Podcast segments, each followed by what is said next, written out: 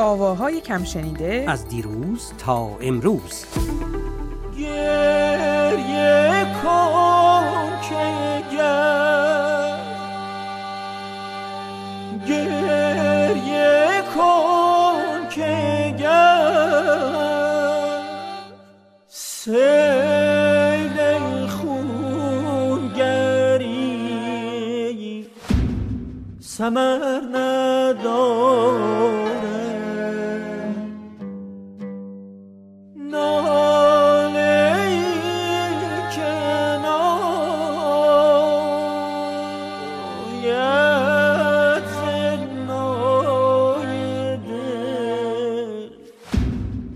اثر نداره. هر کسی که نیست اهل دل خبر ندارد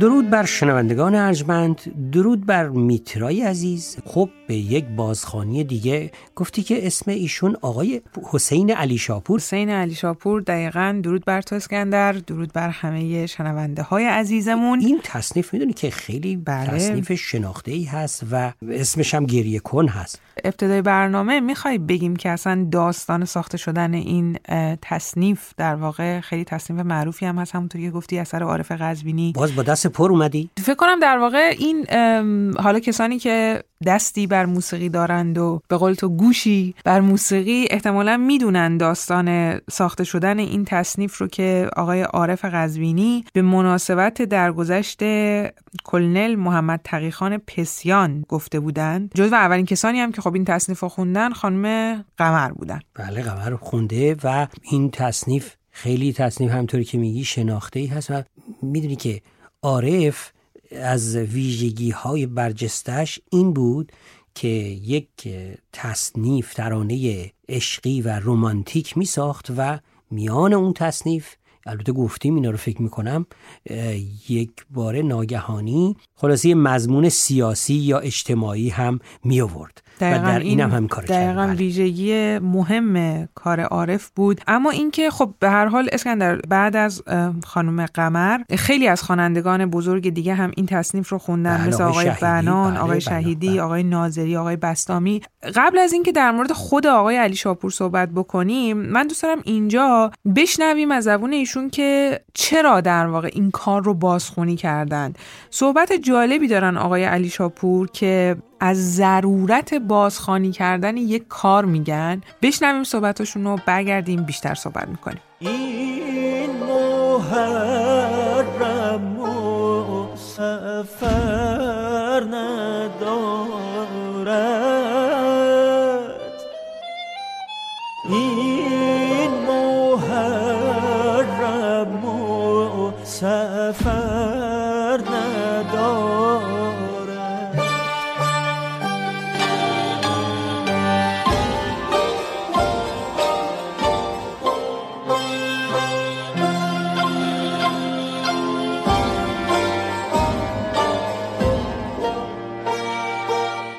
یک سری چیزها مثل شعر حافظ و مثل برخی از اشعار برجسته حافظ سخن هر زمانی هست. وقتی شما در حقیقت در یک فصل بهاری این شعر رو چشمتون میفته که اگرچه باد فرح بخش و باد گل بیز است به بانگ چنگ مخورمه که محتسب تیز است این همه جا کاربرد داره و در هر زمانی کاربرد داره. و خب این بالاخره خواستگاه های تاریخی متعددی رو شما می‌تونید مثال بزنید برای این ماجرا. برخی آثار موسیقایی هم همینه. یعنی برخی آثار موسیقایی هستن که سخن هر روز ما هستند یا می‌تونیم بگیم سخن روزهای متمادی و عمده روزهای ما هستند اینه که در حقیقت خدمت شما هست این اثر و نامش هست گریه کن که ساخته و تصنیف یعنی سروده شده عارف قزوینی هست و خب تنظیم جدیدش رو جناب آقای مازیار شاهی دوست هنرمند من انجام دادند و در قالب یک آلبومی حالا قرار هست منتشر بشه همونطور که حالا بعدا خواهید شنید شنوندگان عزیزمون خواهند شنید. این تصنیف و برخی از تصانیف دیگر سخن هر روز ما هست سخن زمانه ما هست. مال زمان الان هم نیست. در هر زمانی شما یک فراز و فرودهایی می‌بینید که اینها در حال متاثر می‌کنه جامعه و متاثر می‌کنه مردم رو. برای ما که هنرمند هستیم و برای ما که خواننده هستیم این تاثیر هم عمیقتره هم متولتره یعنی همیشه تقریبا میشه گفت همراه ما هست. به خصوص هنرمندان موسیقی اصیل ایرانی که در حال شرایط دیگری دارند و شرایط خاصی دارند که حالا در این مقال این برنامه نمی این است که این تصنیف رو آیه شاهی مدت ها پیش تنظیم کرده بودن و بنده خوندمش در استودیو. به حال مطابق شد با یک سری اتفاقات و یک سری شرایط و یک سری مسائل و عارف هم که همه همگان اونایی که اهل ادب و اهل فرهنگ و اهل هنر هستن می‌دونن که یکی از نمادهای در حقیقت موسیقی و شعر ایران هست با توجه به خیزش ها و مسائل اجتماعی سیاسی. و خب این همه همه چی دست به دست هم داد که به حال این تصنیف رو ما بتونیم در اختیار به حال عموم قرار بدیم. به این عنوان و تحت این در حقیقت منظور که آن چیزی که حس میشه ما هم حس می‌کنیم. در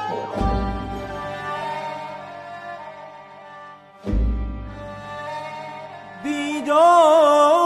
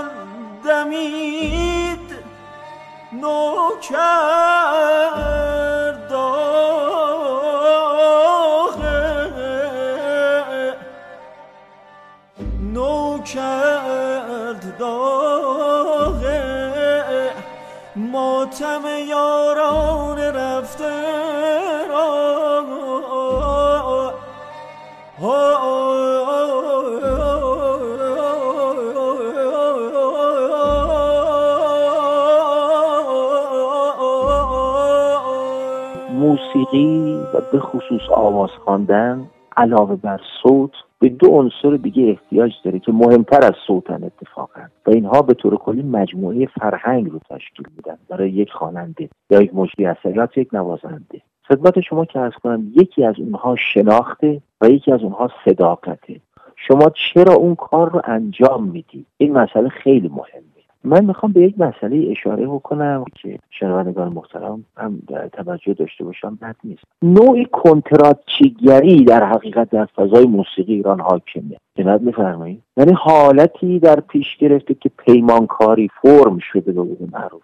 و این در حوزه های اجرا به خصوص در حوزه های خوانندگی این بسیار زیاده. بسیار زیاد و بسیار شایع. خب حالا کاری نداریم به اینکه موسیقی اصیل ایرانی به عنوان میراث ملی ارز کنم که باید باید توسط حاکمیت حمایت بشه باید توسط حاکمیت. همون وظیفه ای که هر حاکمیتی که در ایران هست در قبال تخت جمشید در عهده داره در قبال موسیقی اصیل ایرانی هم قاعدتا باید در عهده داشته باشه. اگر کسی می‌خواد بیاد مثلا تصنیف گریه کن رو که حالا بنده هم لازم است که اینجا اشاره کنم که قبلا این تصنیف با صدای سترگ بانو قمرالملوک وزیری صدای جاودانی استاد غلام حسین بنان جناب استاد شاهزیدی جناب استاد کرامتی زندیات ایرج بستامی اینها اجرا شده. ولی چند تا چیز مهمه.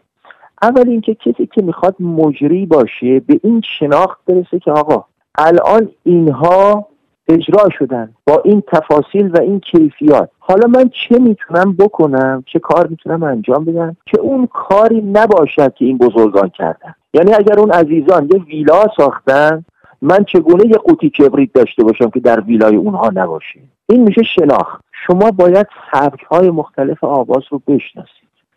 باید خوانندگان مختلف رو بشناسید. باید شرایط زمانه رو بشناسید. باید بشناسید خودتون رو که برای چی این کار رو دارید انجام می‌دید. منت میفرمایید اون موقع است که اگر برایند اینها رو جمع بزنید می‌تونید یک خروجی داشته باشید.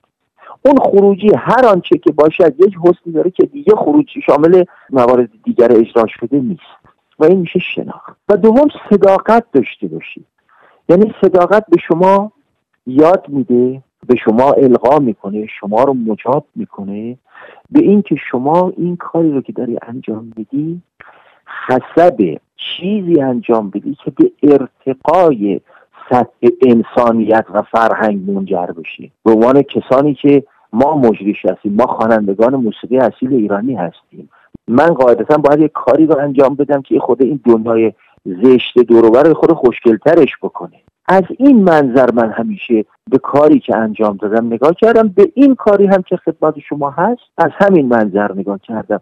خب این یه مقداری خودداری ها می‌خواد یه سری پرهیز ها می‌خواد که باز هم عرض می‌کنم باز کردن و بازشکافی شاید در این برنامه میسر نباشه. اما به عقیده من اگر کسی بتونه از این مناظر نگاه به ماجرا بکنه و کارش رو اجرا بکنه قاعدتا اتفاق خوبی خواهد افتاد. من مثال می‌زنم خدمت شما. ببینید مثلا شما کاری رو که آقای استاد استاد زندیادمون آقای پرویز یا حقی می‌سازی و خانم همیرا خونده وقتی نگاه می‌کنید ببینید این در یک ارتباط عاطفی عاطفی عمیق دو سویه این اجرا شده. راجع میفرمایید خب اگر من بخوام بیام اجرا بکنم که من ارتباط عاطفی دو سویه رو که نمی‌تونم بین این دو هنرمند درک بکنم. پس باید یک جایگزینی پیدا بکنم.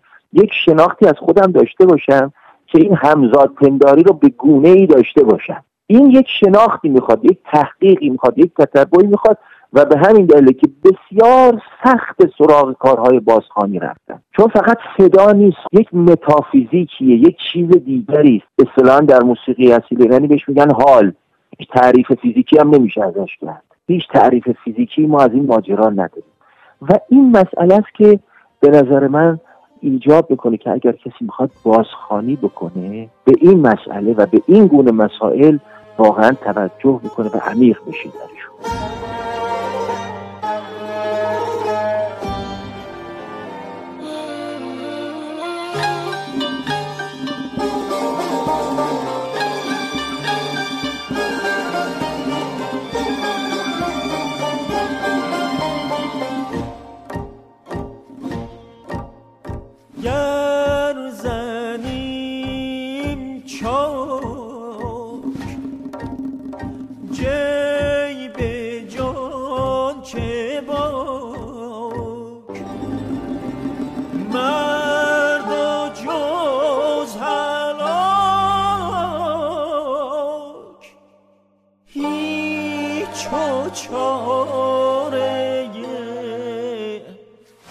دگر نداره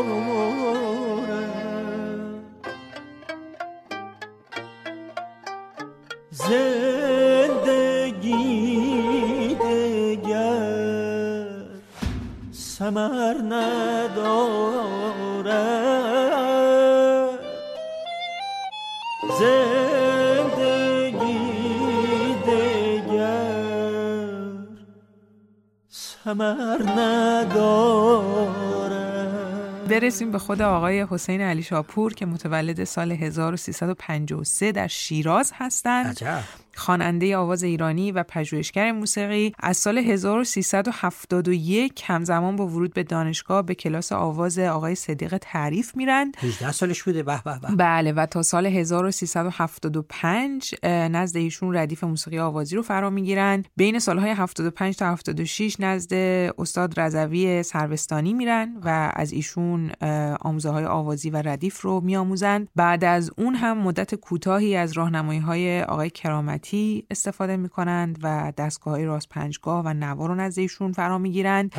نزد افراد دیگه هم بودن مثل آقای منوچهر همایون پور و حسین عمومی. در این کلکی من اینجا حاشیه است. کلک نمی‌دونم بله. چیه می‌خواستم بزنم. که کاش بعضی موقع حالا آقای علی شاپور که خیلی کار کرده و خیلی به قول معروف پیش بسیاری از هنرمندان ما رفته. ولی خوانندگان ما اونایی که مثل ایشون دست بلندی در این کار دارن باید پیش استادان زن هم دقیقا. برن. حالا ایشون خود دیگه کارشو کرده ولی هستن کسانی که برن. بعد اون چم و خم تحریرهای خب زنان رو هم یاد بگیریم. ما مردا بد نیست. بد بده؟ به نظر تو بد؟ اصلا. خیلی هم عالیه. شاید در واقع پندی باشه از طرف تو به کسانی که الان مشغول فراگیری هستن. پیر خودتی. خب. آقای علی شاپور در این سالها بیشتر از 20 آلبوم در ایران منتشر کردن. آه پس نذاشتی من سوال کنم خودت گفتی. آره یه چند جمله هم از خودشون بشنویم بعد برگردیم. یه نکته خیلی جالب در مورد آقای علی شاپور بگم که احتمالا برای تو هم خیلی جالب خواهد بود. تحصیلات دانشگاهی بندی در رشته میکروبیولوژی در حقیقت شروع شد که ناتمام گذاشتم و البته رشته دیگری هم خوندم که عمدتا ناتمام بود مثل مدیریت بازرگانی مثل ادبیات فارسی و حتی مثل شیمی کاربردی. و خب به هر حال گویا دست طبیعت و ذوق به اینجا کشوند که بنده برم سراغ آواز و این رو به عنوان راه اصلی زندگی خودم انتخاب بکنم. برسیم به اون نکته که گفتم جالبه و بله. اون اینکه آقای علی شاپور یه جورایی همکار مام هستن. عجب. بله ایشون یعنی سالها کار روزنامه نگاری کردن در ایران. در بسیاری از خبرگزاری ها و روزنامه ها کار می‌کردند. ما از این بابت خوشحالیم که یعنی اینطوری نیست که اگه منم یه وقت آوازی خوندم ایشون ناراحت نمیشه. نه فکر نکن. در مورد کار گریه کن دکلمه بسیار زیبایی در ابتدای این کار توسط آقای آیدین آقداشلو خونده شده. این دکلمه رو بشنویم بعد در مورد تصنیف گریه کن بازم صحبت می‌کنیم. بیداد رفت لاله بر باد رفته را. یارب خزان چه بود بهار شکفته را؟ گریه کن که گر. گریه کن که گر.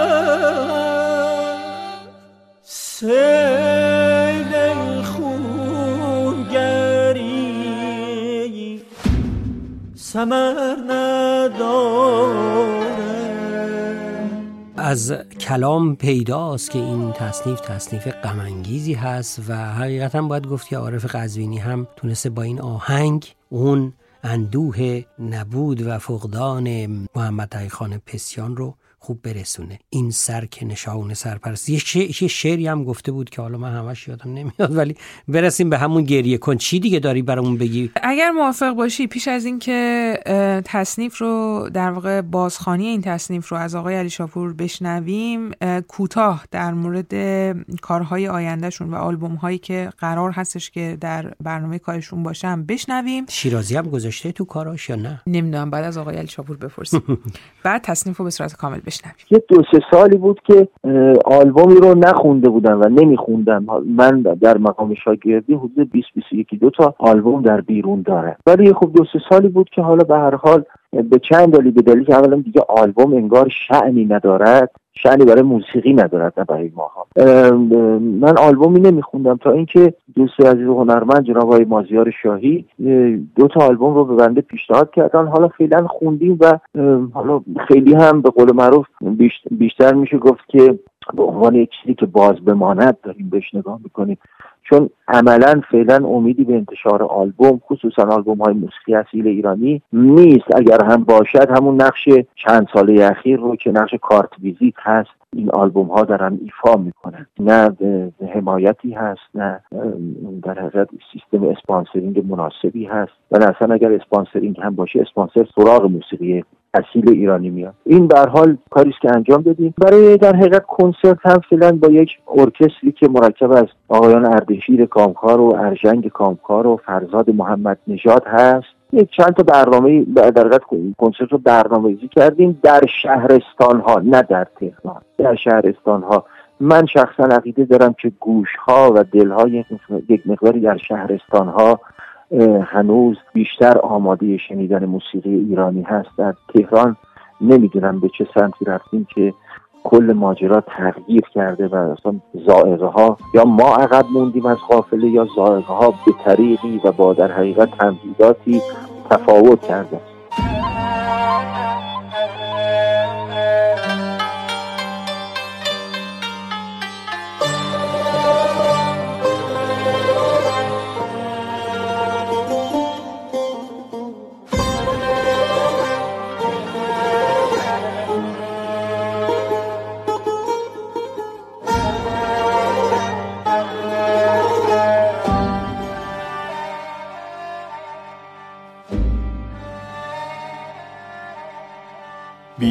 رفت لاله بر باد رفته را.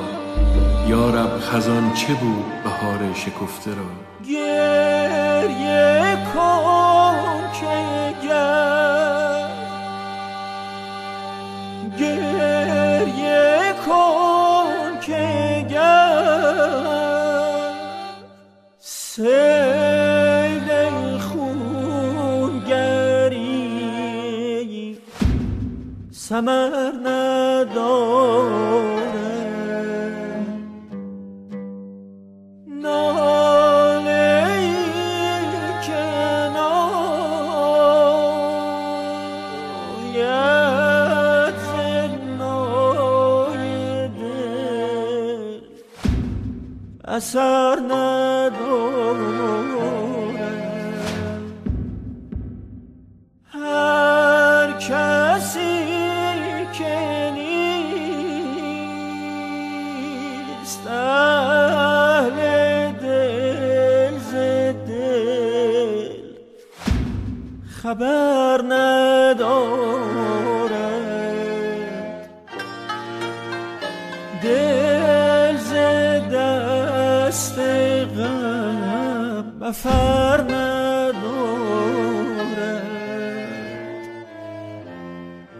D.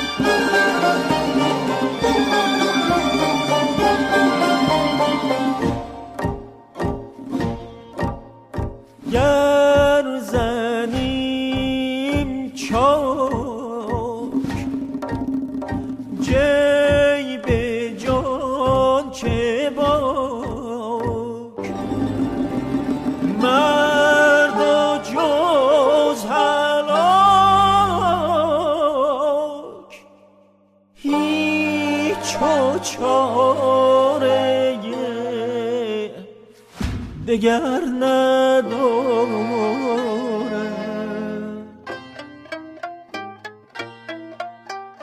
زندگی دگر سمر ندارم.